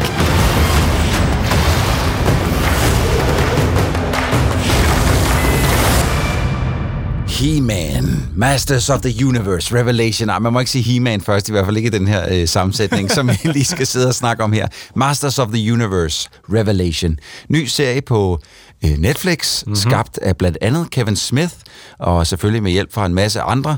Øh, den har jeg set, og du har set den, Christoffer. Ja. Og øh, det er jo også to, der sidder og snakker om den, fordi vi er altså vokset op med He-Man. Ja. Det var, øh, i hvert fald i mit tilfælde, han var gigantisk i mit univers, da jeg var lille. Jeg Jamen, det, det var han også for mig. Altså, det var han i den forstand, at øh, jeg kom en lille bitte smule sent til festen, fordi Ja, at jeg er lidt, er lidt yngre end jeg er mig. lidt yngre end dig. Men, men det var jo så det legetøj, som alle, der var ældre end mig, de ligesom ikke gad at lege med Ja. mere. Så det dryssede over på mit værelse og VHS-bånd og sådan noget. Så altså, jeg havde det den forstand, at jeg kunne sådan sætte det på fjernsynet og lege med figurerne. Og sådan. Ja, hvordan, øh, hvordan havde du det med de gamle tegnefilm fra Filmation, så vidt jeg husker? Øh, Jeg, jeg elskede det. Ja. Jeg knus elskede det. Jeg har også stadig øh, de bånd, som jeg er vokset op med. Den kosmiske komet. Ja, ja, ja. Det er jo det, det, er jo det første afsnit overhovedet. Ja. Det, er, øhm, og der, øh, der, der, da jeg så senere er blevet ældre og bare begyndt at dyrke actionfigurer mm. og actionfigurers historie helt meget, så med tiden er han virkelig vokset meget på mig. Mm. Øh, fordi først som barn synes jeg, det var fedt. så forlod jeg det, og så som voksen er vendt tilbage og fundet ud af, hvor meget han betyder for historien, men også bare, hvor fede designs, der er lavet. Altså både den de tegnede versioner og, og Ja. actionfigurerne, hele universet. Jeg, jeg synes, det er fantastisk. Jeg elsker det. Altså, jeg må indrømme, øh, at efter jeg er blevet mere voksen, har dykket lidt ned i det univers, så er der også mange designs, hvor jeg sidder sådan og tænker, der er rigtig meget af det her, der virker unødvendigt. Åh oh ja, masser. masser. det er helt sindssygt. Ja. Men lad os øh, snakke lidt om den her nye Netflix-serie. Den har jo fået noget af en røffel på internettet. Ja, det må man Øhm, sige. Det virker meget som om, altså når jeg snakker med folk derude, øhm, at enten så er man helt cool med den og synes, jamen det er fedt, det er fedt ja. nyt take på det, eller også så hader man det, de har gjort her. Jamen, jeg synes, det, hele, det hele er baseret lidt på, øh, fordi at vi kan jo lige så godt sige, at He-Man er ikke så meget med. Nej, øh, i uden den at her... afsløre for meget. Han er ikke specielt meget med. Han er ikke specielt meget med, og det er en, øh, det er, og vi skal også lige huske at sige, det er jo kun første halvdel af en serie, det her. Vi har Mhm. kun set den første halvdel. Øh, Og det har vi, fordi de har jo ikke frigjort flere afsnit. Det er Nej. ikke bare, fordi vi har været dogne. Nej, nej, nej, overhovedet vi ikke. kun- vi har set fem afsnit ud af. Men hverken He-Man eller Skeletor er så meget med i den Mhm. mm-hmm. her, så det er i virkeligheden meget mere Tila, vi skal se til. Øh, Evelyn, og, øh, øh, og Tila, hun er ligesom seriens nye Man at Arms. Ja, det kan man sige, ja. Ja, fordi selv Man at Arms, som jo også er en figur, han er jo heller ikke så meget Han er lidt med i starten, og han er med i slutningen også. Ja. ja. Øh, og, det, og det tror jeg, det er der rigtig mange, der har været rigtig træt af. Øh, simpelthen, jeg tror, der er bare rigtig mange, der ikke... Der, når det, der bliver lavet noget Masters of the Universe, så vil de Mm. gerne se He-Man, så vil de ikke se en eller anden øh, øh, øh, random kvinde tage over og ligesom skulle være den nye He-Man. Og Mm. altså, der kan jeg jo bare sige til dem, prøv nu lige at fucking slappe lidt af. Altså, det behøves ikke alt sammen være historier specifikt designet til jer. Der er nok også nogle andre, der skal se den her. Mm. Jeg tror, Øh, det er både det, men så også fordi tonemæssigt, at den er så langt fra sådan en Saturday morning cartoon, som He-Man jo fra Filmation oprigtigt, Jamen, eller oprindeligt var. Ja, ja det, det, er, det er den jo, altså, fordi at, øh, de der Saturday morning cartoons var jo, altså især He-Man, øh, det kan også godt være, der er mange, der ser sådan, men jeg husker den virkelig som værende sådan en moralprædiken, øh, især for Orko og sådan noget, som bare ja. kom ind og... Men, men det, var, det var mest alt til sidst jo. Ja, ja. Hvor de, var tvunget til at lægge morale ja. til sidst, fordi... Husk der var, nu, at man skal være sød ved hinanden, fordi ellers så bliver man sur. Gå aldrig hjem med fremmede. Ja, altså, det er sådan noget, hvor man sådan helt tænker, sindssygt. What, what, hvorfor kom Ja. ja. det fra? Men det skulle de dengang, fordi der i, i godsøjen var vold med ja. He-Man, så derfor så måtte man mødes på midten, og så lave en i godsøjen voldelig serie for børn, så skulle der også være en moral til Ja. sidst. Det, det var ligesom måden, man løste det på. Og når det, når, nu har vi ligesom de øh, tegnet op, hvad øh, problemet for internetbrugerne har været med den her, så kan jeg så også godt selv sige, jeg savner en lille smule jeg har kraften! Ja. Altså, fordi det, øh, det bliver der sagt en gang, tror jeg, i mm. den her første halvdel, og det, det var jo hele, altså, det er hele min barndom, ligesom mm. Mm. summeret ned i en. Det er He-Man, der løfter sværet op. Ja. Så det, man skal lige være klar på, det er altså en lidt anden historie. Ja, det er det. Det, det er et helt andet take på det. Det er jo lidt ligesom, lad os sige, hvis man lavede Power Rangers igen, og de stort set aldrig nogensinde hoppede over i deres dragter. Ja. Eller Power Rangers, hvor at, at, at, at der faktisk ikke var nogen Power Rangers nærmest. Altså, men der var deres... Øh, øh, hvis Det er Power Rangers uden, det er bare uden deres dragter, hvor de går Ja. rundt, og så er der lidt andre problemer. nogle på, andre fra øh, skolen, der fik lov at være hovedperson. Anyways, det er i hvert fald, du har fuldstændig ret, men det er også fordi, at introsekvensen i den gamle Filmation-serie er jo næsten lige så kendt som som Ja. hvad der skete i afsnittene. Det Ja. er jo hele det der med, at han fortæller, hvad der skete Ja, ja, ja. med Castle Grayskull, og Ja. han løfter sværet op. Den her serie har jo nærmest ikke en introsekvens. Altså for hver gang du starter et nyt afsnit, så er, er den bare meget kort, sådan en lille... Og så Ja, men det er jo også det er jo, det er jo en Netflix-ting. Jo, jo, øh, men det- Fordi folk ved, de sidder, eller Netflix ved, folk sidder og binger shit, ikke? Men der kunne man måske med respekt for den gamle serie sige, at vi skal have vores eget episke øh, ep- en episk start på hvert afsnit, som virkelig 100, altså sparker det det tema, jeg kan stadig huske... and the masters of the universe. I am Adam, Prince of Eternia and defender of the secrets of Castle Grayskull. This is Cringer, my fearless friend. Altså, mega fedt. Og jeg er med på, at det der sådan lidt hyggelige tema, du nævner her, vil jo ikke passe øh, altså sådan tonemæssigt. Så lægger man lige en heavy guitar på. Ja, ja, så kører vi, ikke? Men de kunne jo have lavet deres eget episke Ja, tema det til den rigtigt. her, som passede til den her serie. Det har de bare sådan lidt skøjtet hen over. Det synes jeg er ærgerligt. Fuldstændig. Men når, øh, altså, det, men jeg har faktisk ikke så mange andre kritikpunkter ved den her serie, for jeg synes faktisk, den er... Øh, jeg kunne sgu godt lide den. Jeg synes, de introducerer nogle, øh, blandt andet nogle figurer, vi ikke har set i tegnefilmene før. Vi har set... Øh, der, er- øh, jeg synes, at... Øh, jeg, kan godt, jeg kan okay godt lide stregen.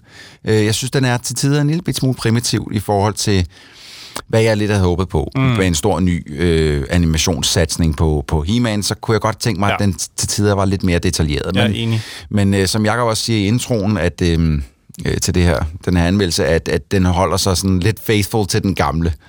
Ja, det kan man sige. Øh, hvor, hvor jeg synes, vi bliver også nødt til lige at snakke lidt om øh, He-Man og prins Adam i sig selv. Ja. Han er jo med. Han er Ja. jo med både i starten og lidt i slutningen også. Ikke? Ja. Og øh, han er jo lidt en, det er en lidt anden prins Adam, vi ser i den her, end hvad vi er vant til. Ja. Fordi prins Adam i den gamle tv-serie og He-Man var jo praktisk talt identiske. Hvor at, altså, når, he, når prins Adam blev til He-Man, så flåede han så at sige bare lige t-shirten af, og så var han He-Man. Hvor Ja. her, der er prins Adam sådan et, uh, lidt mere sk- skvattet, så at sige. Ja, han er lidt, lidt tyndere, altså, ja.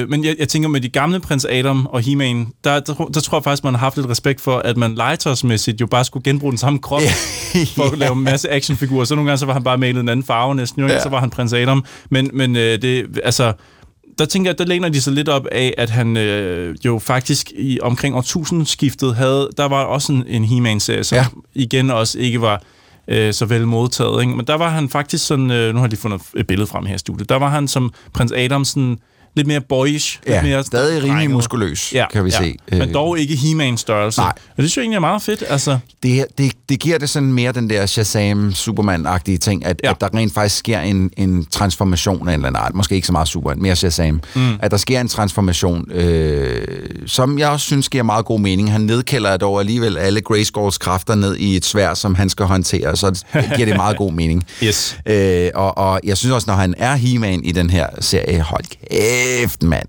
Ordentlig, ordentlig bøf. ja, jamen det er han. Jeg synes på en eller anden måde bare, det undrer mig stadig lidt, hans hoved er lidt småt For til den småt krop. til den det er som om, at hans, krop. hans drengehoved er blevet sat oven på et meget Ja. stor, en meget stor mandekrop. Han har fået lidt større kæber, øh, når han bliver til He-Man. Ja. Men ja, det er rigtigt, at øh, der, der, er, der er måske noget øh, proportioner, der ikke Ja. øh, ja, giver helt mening. Der er et eller andet over det der sådan næsten lidt anime-inspirerede look, som jeg ikke synes helt fungerer med, med He-Man-figuren, men, men med mange af de andre figurer fungerer det Ja. rigtig godt, synes jeg. Øh, hvis vi lige hurtigt skal vende stemmerne en lille smule, der, oh, det er jo et sindssygt cast. det er her. crazy. Altså, vi har jo Liam Cunningham som øh, Man at Arms, som Mhm. vi kender fra øh, Game of Thrones, Mhm. som en af mine yndlingsfigurer i Game of Thrones. Så har vi Mark Hamill, Ja. selveste Luke Skywalker, som, som Skele- Skeletor. Skeletor, ja. Øh, Sarah Michelle Gellar som Tila, som jo er hovedpersonen i Ja. de fleste af de her afsnit. Øh, og, øh, som, er- som er Buffy. Skal Ja, det er Buffy, ja. ja. ja, ja. Og så har vi også øh, Lina Headey som øh, Evil Lynn, øhm, som vi også kender fra, fra den her, øh, hvad hedder det, Game of Thrones-serie her, ikke? Ja.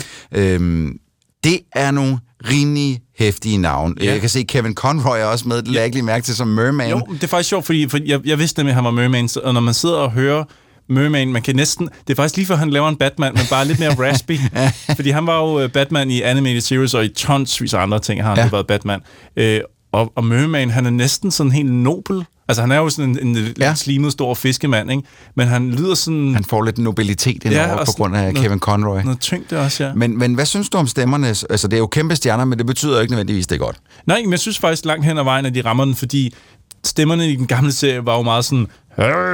Sådan meget sådan kantet og stoisk, ikke? gerne anbefale alle prøve at gå ind og finde øh, den danske dop.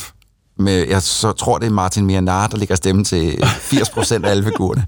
ja. Oh shit, det er ikke godt. Men den, øh, den, øh, den amerikanske var dog bedre, men, men det, jeg, synes, jeg synes generelt castet her klarer det helt fantastisk. Ja. Jeg er stadig giga-fan af Liam Cunningham som Man at Arms. Jeg synes, han er så fed i den Jeg, her serie. jeg synes, der er to af dem, der, der ikke får nok øh, ros i hvert fald. Det er Henry Rollins, som jo var forsanger i Black Flag. Ja, det er rigtigt. Han, øh, han spiller Triclops. Og så synes jeg, at Jason Mewes også øh, klarer det rigtig godt som Stinkor. Det er rigtigt, ja. Stinkor er et af mine højdepunkter i den her serie. Ja. Det er ikke Nå. meget, han gør af forskel i den her serie, men han er der, og det er en fed scene nede i skrald, hvor de skal have fat i sådan en, jeg tror det er en handske eller sådan noget. Øh, ja, Og ja det er ham, der bliver usynlig eller sådan noget. Ikke? Nej, Stinkor, det er ham, der lugter rigtig meget. Ham, der lugter rigtig meget, det er rigtigt, ja. ja. ja. Øh, vi glemmer også måske det største horrornavn, øh, som også er med i den her serie. Jamen, det er jo mit absolutte højdepunkt. Det er Ja. det, jeg vil komme til Ja. efterfølgende.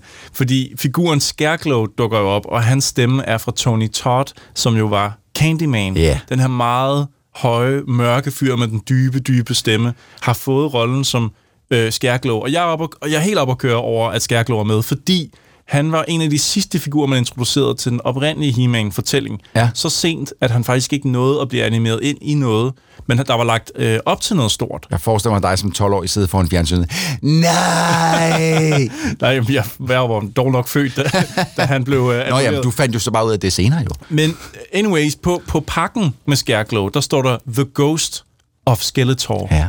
Og kan du forestille dig fans hjerner, hvor meget de har tænkt over, hvad, hvad der ville have været sket, hvis Skærglow var blevet en ting? Hvad betyder det? Og betyder det så også, at, at, øh, at Skeletor så er død? Eller, altså, det, det, er jo, det er jo nogle helt sindssyge... Øh, man bliver nødt til at bruge sin fantasi jo her, ikke? Det, I stedet det, for... det. Men han dukker op i den her serie. Det gør han. Og, og Tony Todd er awesome. Virkelig. Virkelig, virkelig fed. Og det er en fed sekvens også. Altså, og, og virkelig, øh, jeg føler også, den er meget Star Wars inspireret på en eller anden måde. Altså, det er meget øh, Face Your Fears, øh, yes. øh, Luke Skywalker i hulen mod Darth Vader øh, på Dagobah, ikke? Ja, ja, Men ja. Øhm, jeg, synes, jeg synes generelt, den er fyldt med gode idéer, den her. Og, og, og s- nu har vi jo ramset nærmest hele castet også. Altså, castet Ja, gi- er, Ju- Justin Long som Roboto. Justin Long er også med. Gør det ja, også godt. Det, castet er gigantisk, og, og det er også fordi, mm. at de har valgt at, at bringe mange af de her, øh, af de her kendte figurer fra universet Ja. med ind i de her første, hvad er det, seks afsnit? Ja, fem Øh, afsnit, Fem afsnit, ja. Alicia Silverstone. Alicia Silverstone er også med, ja. altså, det, det, det er helt vanvittigt, øh, så, mange, så mange navne, der er med faktisk. Ja, Vi det er kunne blive ved med skørt. bare at sidde og ramse op. Lidt skørt. Øhm, så så altså, jeg, jeg var meget fint tilfreds. Jeg vil sige sådan, at jeg glæder mig også til, til sidste halvdel, fordi at jeg går ud fra, at der kommer til at være noget mere He-Man øh, med i der. Fordi det, Det tænker jeg også. Det, han er nu engang øh, The Master of the Universe på grund af det svært der. Ja, men det er også, ja, men den titel er Masters of the Universe, Ja. ja. så begynder jeg også sådan at tænke, jamen altså, He-Man er jo heller ikke titlen. Vi er jo ikke berettiget til Nej. at skulle have Nej. noget med He-Man. Altså, det er jo mere sådan, dem her. Altså, ligesom at G.I. Joe også nogle gange er sådan lidt sådan, en masse Joes, der ja, kæmper ja, mod ja, Cobra, der, altså, der, der, de, de er et helt hold, kan Ja. man sige. Det har, den, det har den her serie jo for så vidt ikke været. Der har Mm. det været He-Man, det hele handlede om. Ikke? Men, øh, men, og jeg synes, at Tila, hun er en glimrende hovedperson. Hun gør det fedt, den her, og hun er, øh, øh, hvad hedder det, øh, slagkraftig af, af helvede til. Ikke? Ja. Kom, alle hendes kamp mod de diverse, mere eller mindre obskure øh, fjender, som ja. Hun kommer op imod. Ikke? Ja. Altså, det er nogle fede kampe, flot animeret og, ja. og øh, masser af action på. Så altså, det, det, det er kun, øh, tror jeg, de der He-Man superfans, der sidder derude, som kun vil se He-Man, som mm. sidder kan være rigtig sure over den her sag. Øh, Ja. Fordi at øh, hvis man bare er... er hvis man bare godt kan lide animation og action, så er det en fed serie. Ja, altså. den er ganske fin, ja. ja. Men jeg vil give det ret i, at hvis vi ikke får me, altså mere He-Man end det her i de næste fem afsnit, så vil jeg bagudrettet godt sk- indskyde, at så er jeg måske også lidt skuffet over, Ja. at man ikke får mere ham. Ja, Men jeg for- forventer, at det kommer. Og det, altså, jeg synes, at øh, med de udtalelser, Kevin Smith har haft, med han, han sagde, at film, eller serien handler om He-Man, Mhm.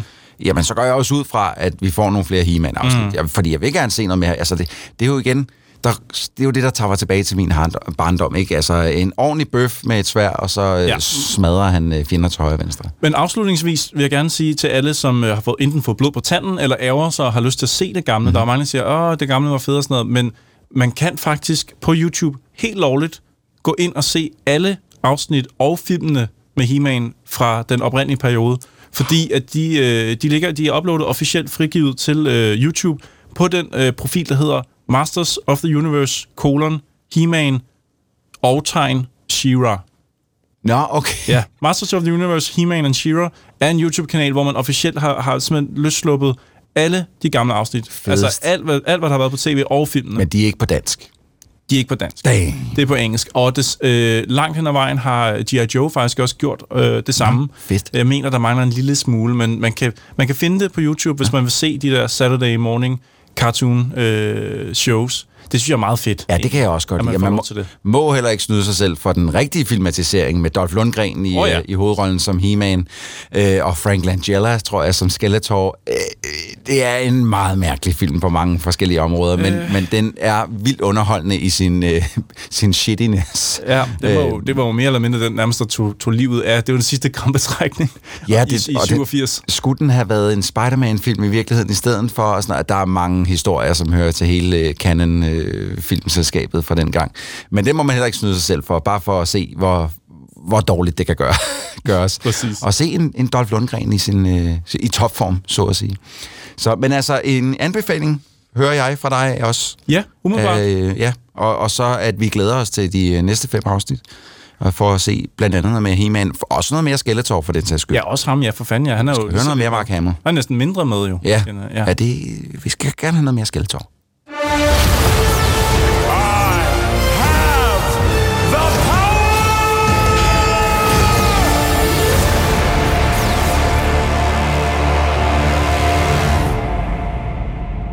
Den stort opsatte Marvel Cinematic Universe film om Black Widow blev først sat på hold på grund af corona, og derefter et af stridens æbler i de danske biografer og filmselskabers kamp.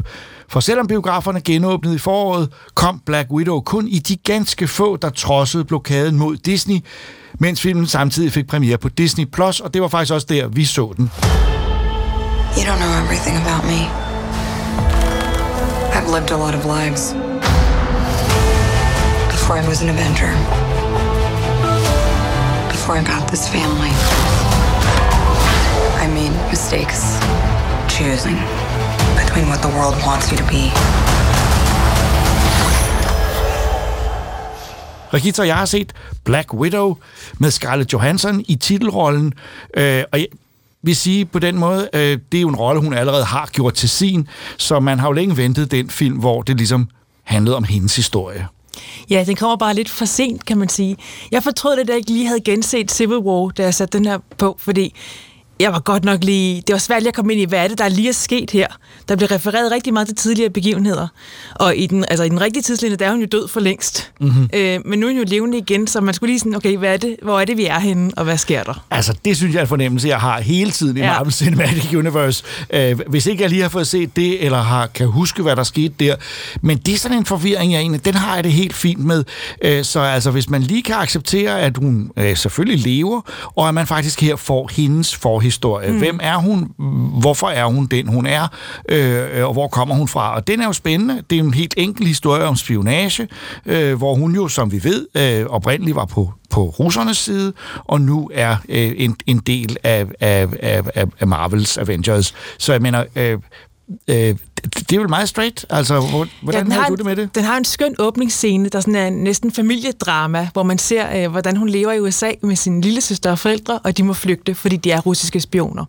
Øh, de har simpelthen været udstationeret der i tre år som familie. Ja, de har været The ja. Americans, ikke? Også, Jo. de har, været, de har lavet, de, som om de var amerikanere, øh, og det, det er gået sindssygt godt indtil det punkt her, men de har altså fået stjålet nogle hemmeligheder, øh, som, som, øh, som gør, at de er kompromitteret, og de skal afsted. Og man holder selvfølgelig med dem, selvom de jo egentlig er udelukkende. Ja. Og så går man så nu, til nutiden, eller til, det er jo stadig fortiden, for det er 2016, øh, efter Civil War, hvor hun er på flugt, øh, Scarlett Johansson. Og hun øh, gemmer sig alle mulige steder, og hun møder så sin lille søster, Florence Pugh. Øh, hun er super sej, hende her. Hun er også en widow, øh, blevet trænet af det her Red Room. Hun er så blevet befriet fra den her Ja, det er sådan lidt... Der er den, øh, en mand, der hedder Dracoff, der har de her widows rundt omkring.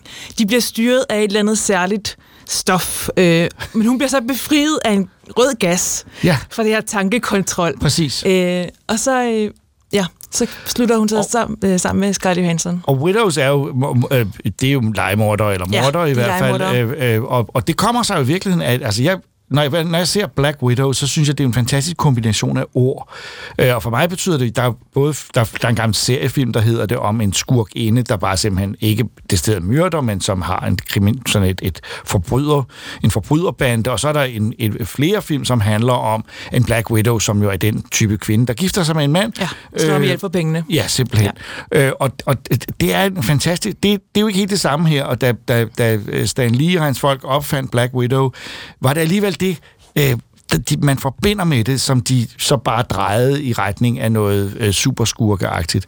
Men jeg synes jo, at den er fantastisk underholdende, det må jeg sige. Og jeg synes, den... Øh, den er god, fordi det er en... Øh, det er virkelig... at Der er meget sådan Mission Impossible over den. Det, der er bare actionsekvens på actionsekvens, og de fungerer skide godt. Præcis, det og så minder den mere- morsom ja. ja. samtidig. Det kan jeg godt lide. Det minder mere om en Bond-film, Ja, synes jeg næsten, end en superheltefilm. Ja. Ja. Men Black Widow har jo heller ikke nogen overnaturlige Nej. kræfter. Det er en spionfilm, Ja. ja. øh, spion-action, agentfilm, Ja, det er det. Øh, hvor man aldrig ved, hvor man har folk. Så er der nogle overnaturlige ting. Den der gas, ved jeg ikke rigtig, om det har... Nej, det, er jo, det er jo ikke overnaturligt. Det er jo ren kemi, eller ja, Ja, okay. naturvidenskab, Men- prøver de i ja. Hvert fald at, ja. at overbevise os om. Ja.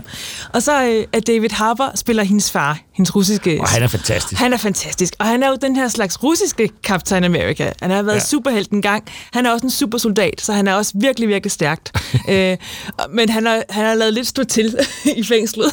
Men han er super skæg. Øh, Øh, hendes mor bliver spillet af Rachel Weisz, også rigtig god, og, og så hendes lille søster er Florence Pugh, som jeg også, også synes er virkelig god. Hun er rørende, hun er sjov, hun er øh, hårdt slående. Øh, altså ja, hun er, det er super fedt. Det er et godt cast af familie, hun har fået. Og på den måde havde jeg det med filmen, den, den, den er, den, det er ikke en af de store, episke Marvel-film, og det var jeg egentlig ret glad for, det ikke var. Øh, det var mere en gang i den actionfilm med nogle super skarpe øh, skuespillere, og jeg må sige netop, øh, både Scarlett Johansson og Florence Pugh, men også David Harbour, han er altså virkelig, virkelig morsom mm. øh, med russisk accent og det hele, at det er virkelig skægt. Den måde, han, blandt andet den måde, han forsøger at holde sammen på den der FUP-familie, de har haft, ja. Og hele tiden sådan lader som om, jamen, det var, det, det var jo en familie for fanden, og Jamen, det, er var sjovt, det jo for, ikke. Nej, men for børnene var det jo, som hun så også siger, Florence Jamen, det vil de jo ikke have. Hun Altså, spiller jo jo Elena. det. Hun hed Elena, og hun, hun var jo 3 til seks år, da hun var der, og hun Ja. var sådan lidt, det var jo hendes mor og far. Altså, Ja. det eneste Men mor og det far, var hun det havde kendt. Det var det jo ikke, nej. Jeg synes næsten, hun kommer til at overstråle Scarlett Johansson. Altså, jeg synes næsten, hun er mere spændende og interessant, end Scarlett Johanssons figur er. Det er lidt ærgerligt for filmen, men det synes jeg. Det lagde jeg sgu ikke mærke til, det må Nej. jeg indrømme. Jeg synes, de, de, de står lige stærkt. De har også rigtig godt samspil. Altså, de er gode sammen. Ja.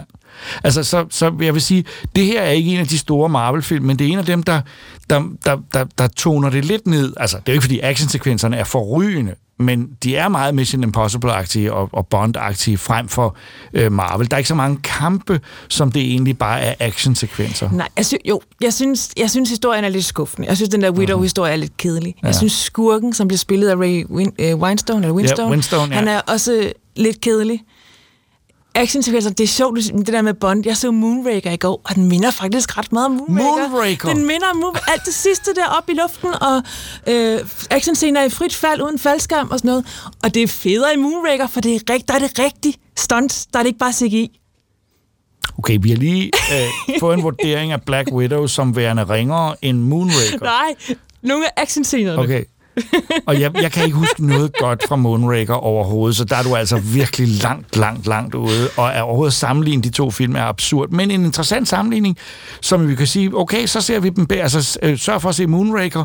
Øh, øh, den kan man kun se på DVD. Den er ikke på, screening, på streaming noget sted, for det, Bond-filmen er stadigvæk jo holdt fri for streaming. Øh, man kan købe den, men man kan ikke, man kan ikke, øh, man kan ikke bare streame dem, fordi det er jo dem, de film, som Amazon håber, de har købt ved handlen med MGM for nylig, og nu finder vi ud af, om, om de kommer på streaming på et tidspunkt.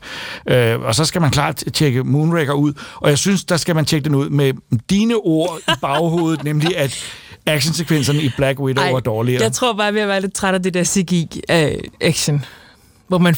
Ja, ja. Jeg synes ikke, jeg så det som, som generende her Nej, overhovedet. Jeg, nej. jeg var bare på, og jeg var med. Og så var det en af de Marvel-film, hvor plottet trods alt var til at forstå. Øh, også hvis man indimellem lige ikke tænker sådan, så meget over, hvad der sker, og måske mister koncentrationen lidt. Den er helt sikkert værd at se, bare for det der melodrama, der er med familien. Fordi det er det fedeste ved filmen. Det er det der samspil mellem den der russiske spionfamilie. Men skal vi lige ærge os lidt over, at vi ikke ser den på et lærred, fordi Ja, det kan vi godt. at den er lavet til et lærred, og øh, det har vi altså ikke gjort. Vi så den på Disney+, Plus, fordi vi synes ikke, der var nogen options, øh, at der var gode af de andre. Øh, altså, øh, den har været ude i ganske få biografer, men det er jo en vits. Øh, den skulle ses i Cinemax eller et, stort, øh, et andet stort lærred, men det blev den altså ikke. Så vi nøjes med det. Og der kan man så bare håbe på, at på et eller andet tidspunkt bliver der samlet op på den, og den bliver vist i en eller anden kavalkade, når den store blokade og uenigheden er slut. Mm. Men Black Widow fra os, altså fra mig er det en, en helhjertet anbefaling. Jeg synes, det var fedt. Øh, Jeg har ikke så mange øh, øh, forbehold. Nej, altså, altså jeg synes også, den er stadig værd at se, helt sikkert. Især for det der russiske Men familie. ikke, ikke mere end det. Jo, altså man skal jo se den. Men jeg synes egentlig godt, man kan vente til den bliver gratis på Disney+. Plus. Hvordan kommer du til at tænke på Moonraker? Det vil jeg stadigvæk godt vende det der, både den der faldskærmscene, de falder Ja, i frit fald ja, og skal fat i er faldskærm, og, de, og sku- skurkenes øh, lærer er begge to oppe i himlen. Ikke? Den ene er så helt oppe i rummet, her er den så bare ikke helt oppe i rummet, men, men flyver stadig op. Så Moonraker er en film, du har set mange gange. Nej, jeg har set den en gang.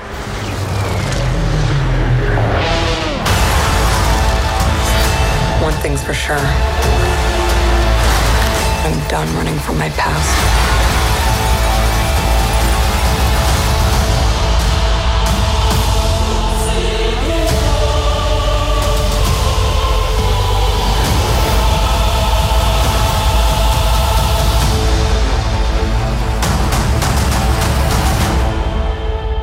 Her er nu et action-skydespil fra det svenske studie Neon Giant, som foregår i en dystopisk fremtid, hvor et stort, ondt firma kontrollerer alt.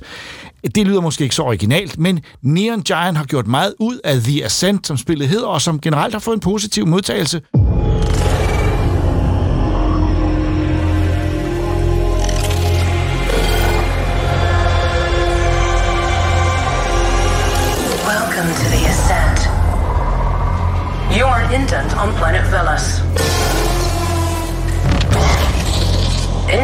Pursue a rewarding career of enforced servitude for the Ascent Group.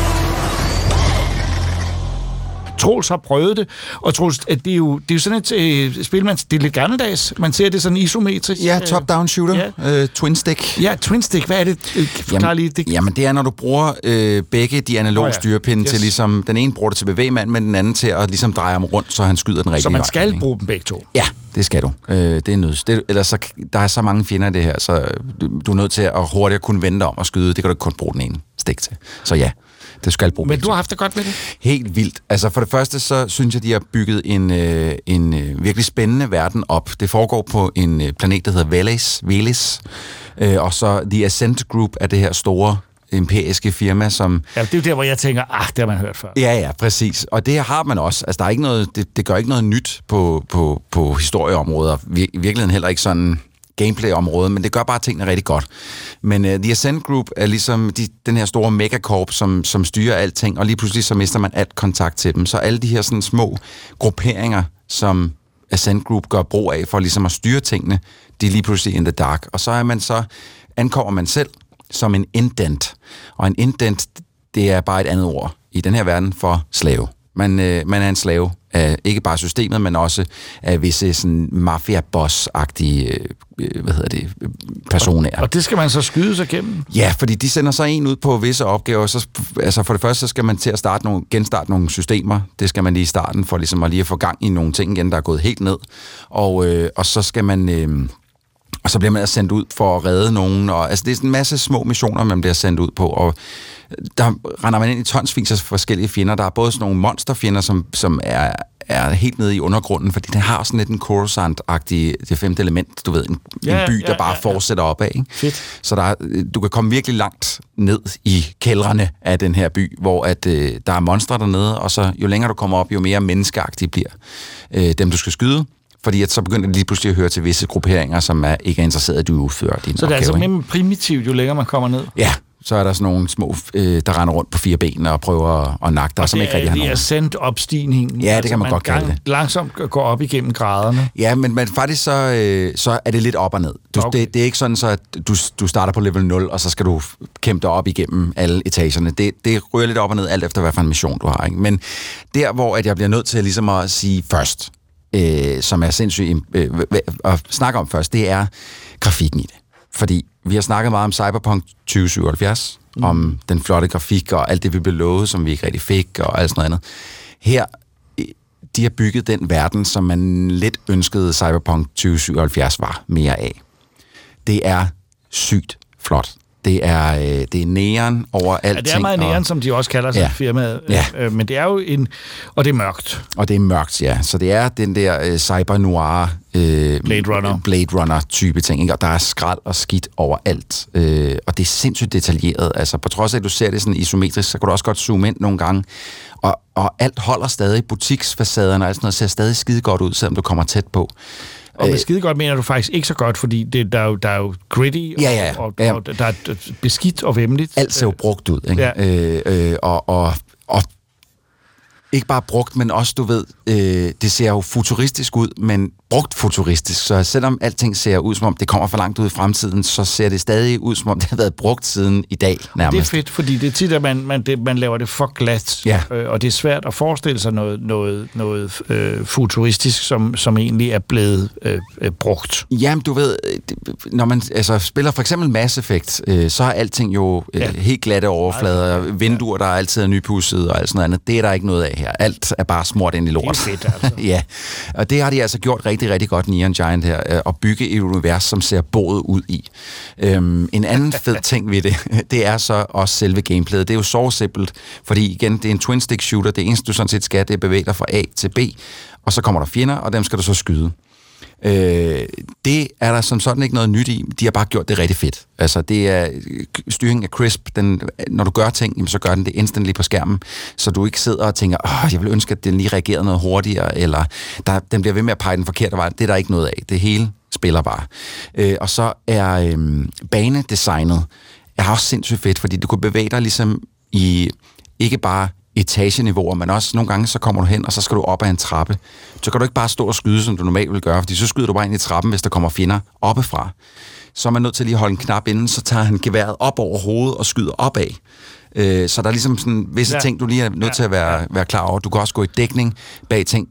Så vigtig øh, ting at gøre, man kan gå i dækning bag ting, for man dør altså ret hurtigt der. Det er ikke nemt. Men hvad med styringen? Altså, fordi isometrisk gør jo altid, at man ikke helt... Altså, man, det er jo ikke sådan et first person, hvor man ved præcis, hvor man er Nej. selv. Altså, er det ikke svært at... at Nej, det er det slet ikke. Altså, de, har, de får placeret ens figur super godt i, øh, i det her 3D-univers. Øh, både på grund af deres brug af skygger, øh, som jo er sindssygt vigtige, når man skal se, hvor ens figur bevæger Ja, sig. det. Jeg tror, der er en enkelt gang, hvor en trappe... Jeg bliver ved med at sidde fast. Der, der er et sted, man bliver sådan ret tit vender tilbage til. Øh, og der bliver jeg ved med at sidde fast i en trappe, men det er simpelthen fordi trappen går ligesom ind i billedet, eller ud mod mig selv, ude bag skærmen. så, så du, der kan, du kan ikke få fat i den? Nej, nej, men det er simpelthen fordi, når jeg så går op ad den, så, Ja, ja, så lægger jeg ikke mærke til, at jeg går ind i væggen Ah, faktisk. ja, ja, ja. Men det er det eneste sted, jeg ligesom har opdaget. Men det er jo sådan, at jeg synes, der kunne være meget af i det isometriske. Det er der slet ikke. De, det, det hele, øh, det spiller sgu bare... Altså, jeg vil sige sådan her, at man skal lige være lidt øh, påpasselig, hvis man, hvis man lytter til den her anmeldelse, og man tænker, jeg har en PC derhjemme, jeg vil gerne gå ud og købe det. Jeg har, både, jeg har, både, har det både på Xbox, og jeg har det øh, to versioner af det på PC. Og det skal være Xbox? Øh, nej, øh, det er enten Xbox-versionen eller Steam-versionen. Okay. Det er meget vigtigt, fordi at øh, den version, du kan få via Xbox Game Pass på PC'en, Ja. Den er bungled. Den fungerer Nå. simpelthen ikke, som den skal. For det første, så er der øh, features som er DLSS. Hvis man har et Nvidia-grafikkort, så er der DLSS, Mhm. mm. øh, som er, gør spillet køre bedre, uden at se dårligt ud. Og øh, Raytracing, det virker bare ikke ordentligt. Det er, det er helt taget, så DirectX 12-versionen via Microsoft-butikken virker ikke. Mhm. Øh, du kan godt spille det, men det hakker og sprutter derud af. Ja. Øhm, plus, at, at jeg ved ikke, der, der er et eller andet, der går galt med det, der hedder texture caching, hvor at hver gang du kommer ind i et nyt område, så skal den hurtigt loade okay. alle teksturerne. Ja, ja. Og det kan den ikke finde ud af i Microsoft Store-versionen, uden at det hele hakker og sprutter helt sindssygt. Hvor i Steam-versionen, der virker det hele bare. Så det er altså øh, i virkeligheden en, et spil, vi anbefaler, men at man øh, øh, kun gør det på de platforme på Steam og på Xbox. Meget vigtigt. Altså, øh, og det ikke, det, de skal nok få det fikset på et eller andet tidspunkt. De er i gang med at fikse øh, hvad Game Pass-versionen på Og det har PC. de anerkendt, men at det har, ja, galt. De ved det godt. Jeg har tjekket dem op på Twitter, og de, de ved godt, at der er lidt problemer med den version, og den, øh, den er de i gang med at kigge på.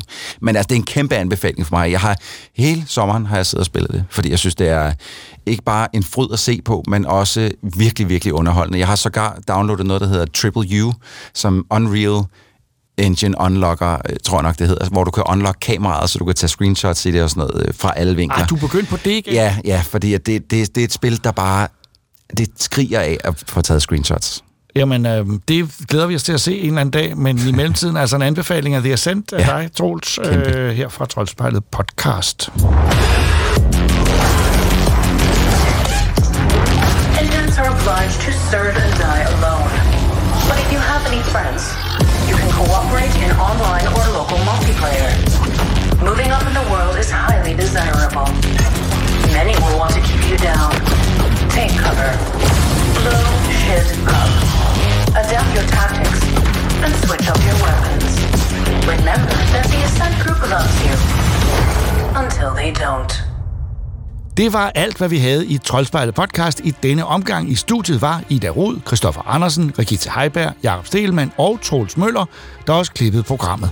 Vi er tilbage med en ny episode om 14 dage. Tak fordi I lyttede med.